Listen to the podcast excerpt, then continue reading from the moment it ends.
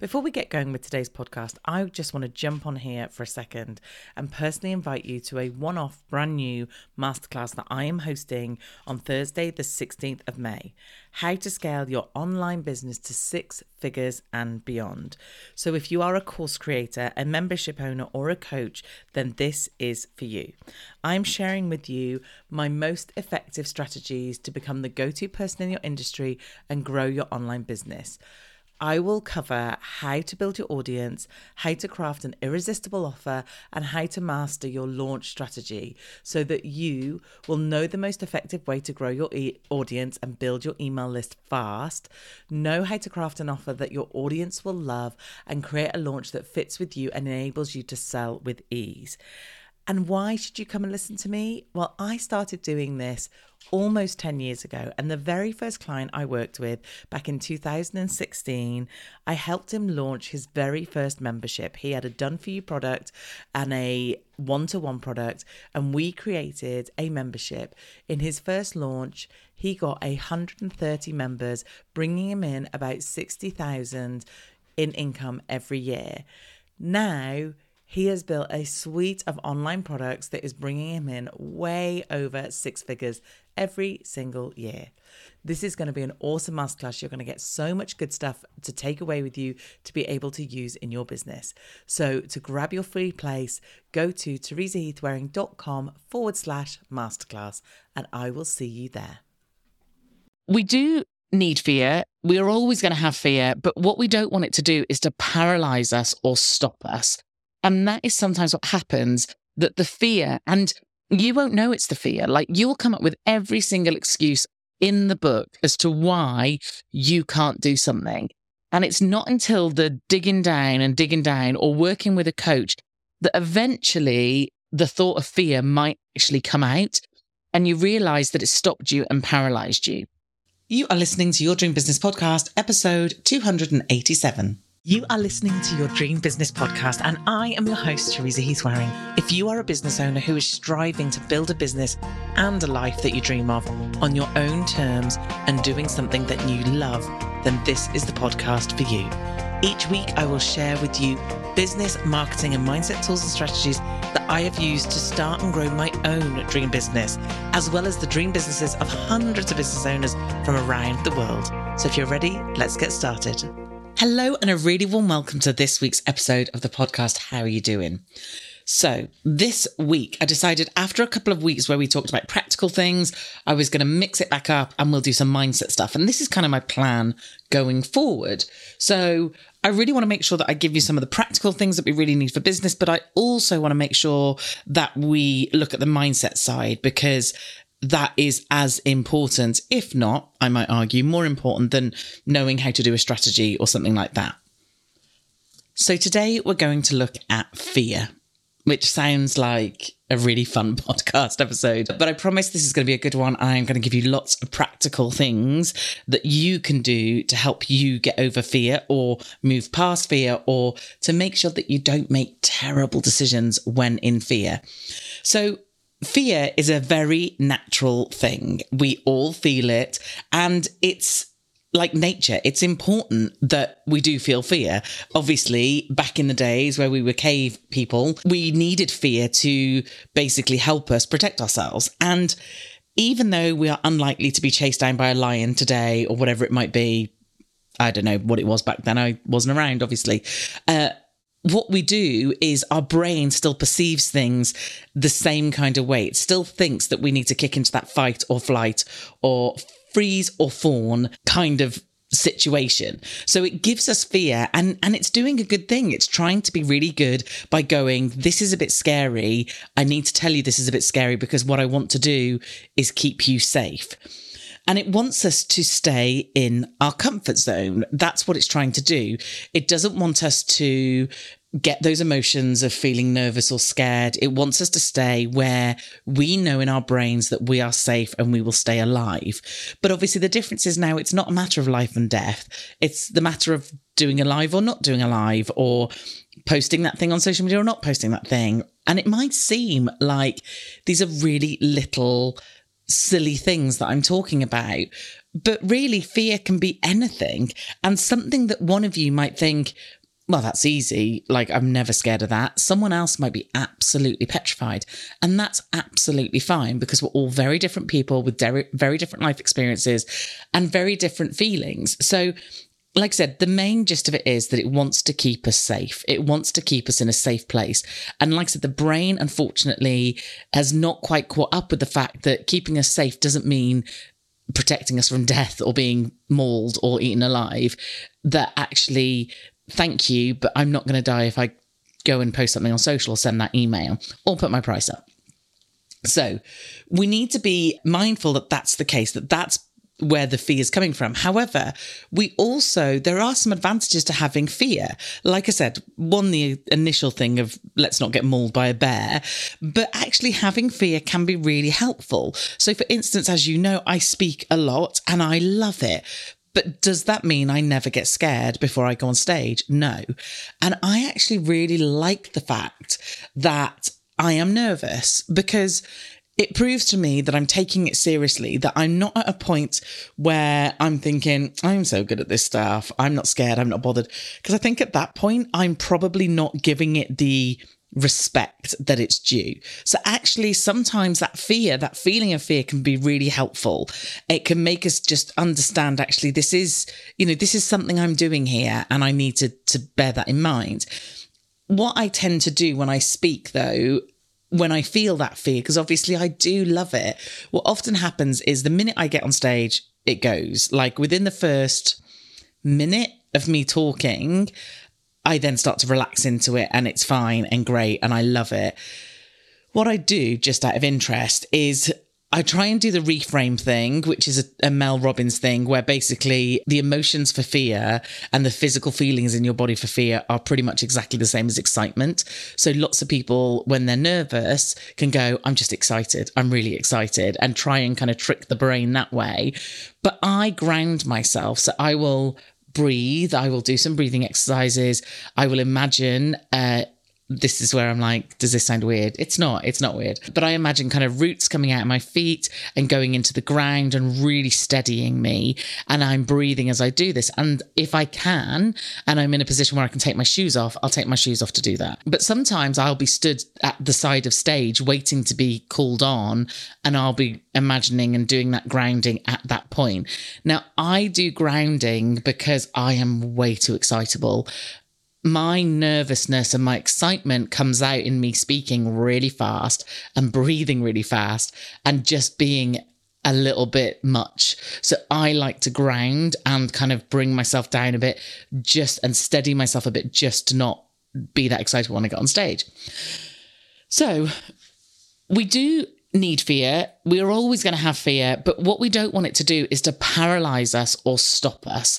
And that is sometimes what happens that the fear, and you won't know it's the fear, like you'll come up with every single excuse in the book as to why you can't do something. And it's not until the digging down and digging down or working with a coach that eventually the thought of fear might actually come out and you realize that it stopped you and paralyzed you. So, what I've got is a couple of things I want us to look at today. I want to talk to you about what to do when you are scared to do something and how to step over that, and also why you shouldn't make decisions from fear because it doesn't normally have brilliant outcomes. So let's talk about the when something is stopping you. So the first thing you've got to do is kind of recognize that it's fear stopping you and all the other things you're telling yourself might not be the reason. So it's not perfect enough. I don't like the way something looks. I need better copy. I need this. This isn't right. Like I'm not saying those things aren't true, but usually it doesn't need to be the level that you're thinking it is. It can absolutely go out. And I was saying to someone just the other day, one of my one to one coaching clients, I was saying to her that she was putting together a website and she was like, you know, I need to, I, and I, I said to her, and she said she just needs to get it out now. And I said, listen, what you've produced is really good. I've seen people who paid people to do their websites and they're worse than what you've done. So there is nothing wrong. It can go live as is now. And I think, like I said, that that's the kind of thing that stops people. So that's the first thing to recognize. Am I saying something can't happen because I'm scared and because I'm actually fearful of what might happen, but I'm actually making every excuse under the sun.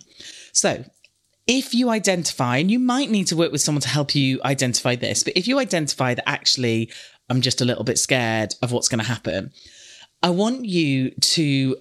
Well, let me go back. I want to explain something. So, have you ever read The Chimp Paradox? So, I did this in a talk recently, and I don't know whether I've talked about it on the podcast, but if I have, I, well, I say I apologize. I don't apologize because it's flipping brilliant. And like the reminder is well needed. So there's a book called The Chimp Paradox. If you've not read it, I highly recommend it. Personally, I find it quite a hard read. Maybe I'm not smart enough. It's by Professor Steve Peters. And basically, in the book, he simplifies and gives an analogy for parts of the brain. So, and I am simplifying it further. So if you are very smart and you know about the brain, please don't come and tell me that I'm an idiot because we know that already. So the prefrontal cortex and the limbic system, these are the two systems in the brain he's talking about.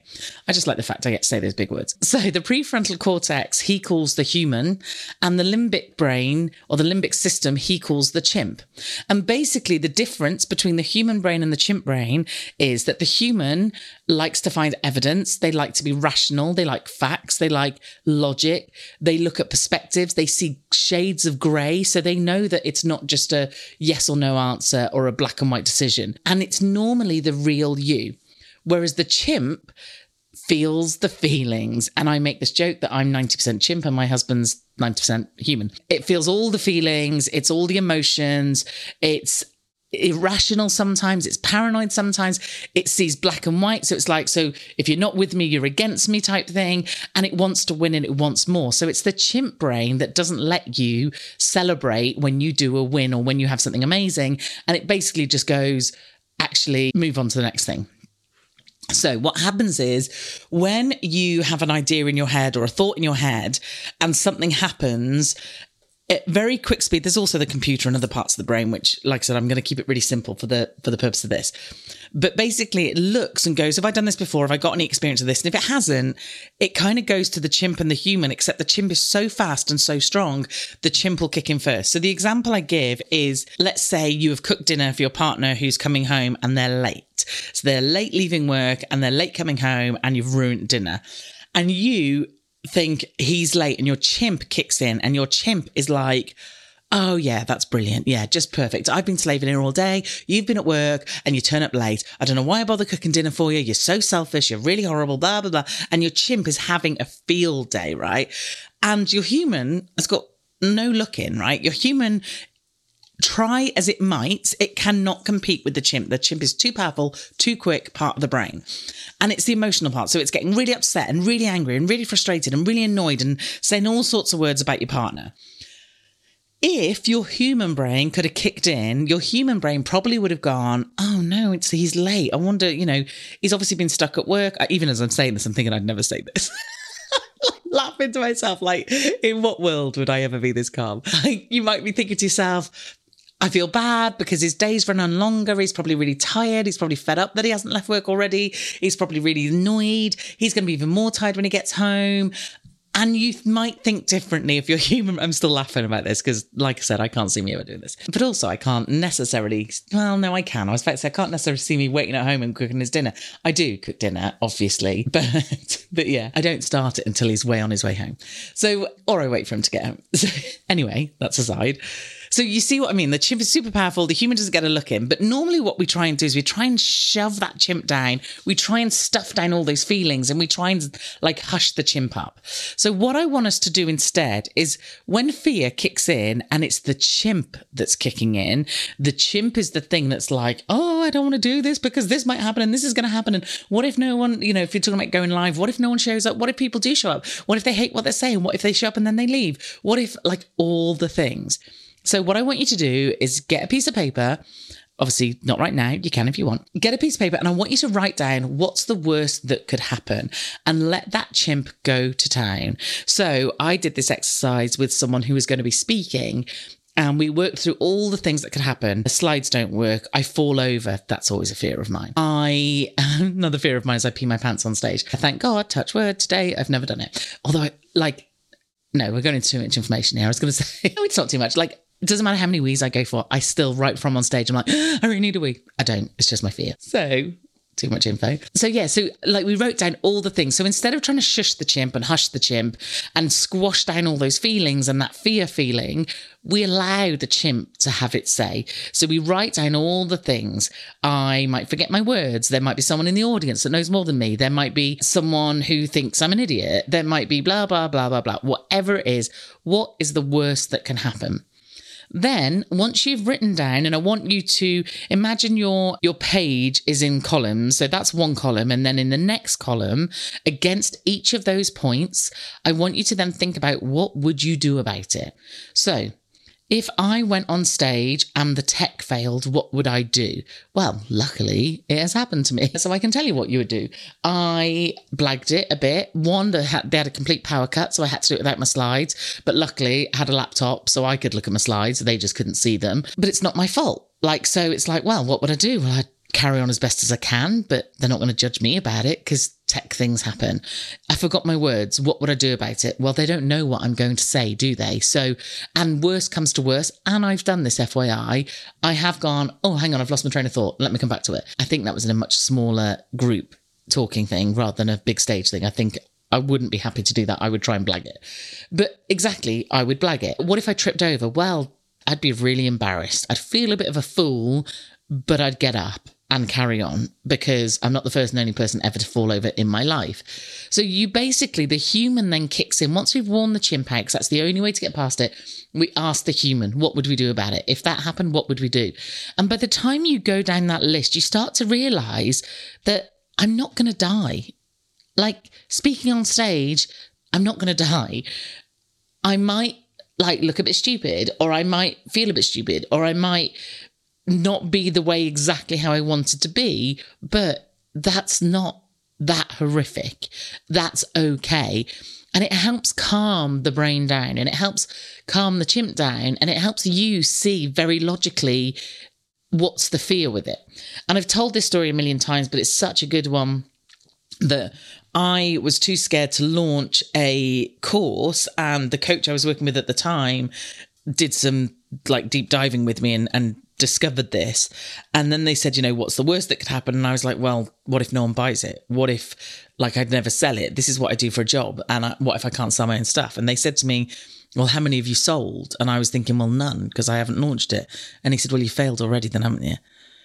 And that is the truth. That is 100% the truth. I was so scared that no one would buy it that I never offered it, which meant no one bought it, which meant my biggest fear was coming true but through my own hands. So that's what we do when we think about fear. And then the last thing we write is what could be the best outcome? What if it went really well? What if I stood on that stage and gave a talk that was a good, great talk and people loved it? What would that do for me? What would that do for my business? What would that do for your brand? What if? What if I launched that course and someone bought it? Well, what's the best that could happen? They'd give me money. FYI, I did launch that course and I sold 28 of them. And I was dead pleased and proud. I didn't make the six figures that the coach was promising, but 28, I was happy with that. So, yeah, what is the best that could happen? And start to visualize that. Start to get it into your head that, like, I walk on stage and people clap and I get to speak and I love it and they love it. And people come up to me afterwards and say how amazing it was. Or I do a live and I help someone or I really enjoy it and people come and watch it. And then I get comments afterwards. Run it through your head like, what's the best that could happen? And then go out there and do it. Okay. So that's what we do when fear is holding us back. But what about making a decision from fear? So I've done a podcast episode on this, I'm sure, but basically, I I'm sure I've done a podcast episode on CTFAR, a system that I got from Brooke Castillo. And basically, it's circumstance, thoughts, feelings, actions, and results. But basically, without going into too much detail on that, because it's actually quite hard on a podcast without you seeing the process. When we come from fear, we make decisions that we wouldn't normally make. So if you, for instance, lost some clients and someone came along to you and said, I want to work with you, and it's something that you wouldn't ordinarily do, or you just get a feeling that you're like, mm, yeah, I'm not sure about you. If you were coming from fear, of lack of, oh my God, I've got no clients. What if I lose another one? What if I haven't got enough money? The chances are you're going to say yes to them. Or if you're coming from fear, you might reduce your prices because you're thinking, I really want to get this. And inevitably, and I'm not, and this is a real careful one because I don't want to sit there and go, well, you know, just just don't be scared and something will come and like when it comes to money, I'm very practical, you know that. Like if you need money, you need money. However, just ask yourself, if I wasn't scared, if I wasn't fearful that I am like where's the next client coming from, would I take this client or would I charge that? And if the answer is no, then you make some caveats for it. So either you go in at the price that you would normally go in at because you're worth it and you know you're worth it. And therefore, that's why you charge that amount. And it's only the fear in your head saying, yeah, but I really need this client. So I'm just going to charge less. So you would still go in with that price. If it's working with someone that you don't want to work with, you either really make it worth your while or if you can and you have to weigh the money decision on this, you say no and think to yourself, I know I would like another client right now, but that is not my client. That's not who I like to work with. Because inevitably, when we make these decisions, we end up regretting them. We end up thinking to ourselves, I wish I hadn't have done that. And I have done it in the past so many times. And if all else fails, you listen to your gut. What does your gut tell you about that thing? If your gut is saying, I don't like it, I don't want to do it, this doesn't feel right, don't do it. Don't let that fear jump in and the chimp jump in and go, yeah, but this could happen and that could happen. Because, like I said, the chances are it's not going to end up how you want it to be and it's going to be a mistake. So try super, super hard not to let it come from fear if I haven't done an episode on the CTFAR, which I'm sure I have, and if I have, the lovely Becky will link to it in the show notes. If I haven't, I will do one because it's a really good thing, but I need more time to talk you through it. And I definitely need some kind of download for you to see because it's it's a bit harder over a podcast. Anyway, I hope that has helped. If you're scared of doing something, then hopefully this has helped. If it hasn't, then get in touch with me. Come and speak to me.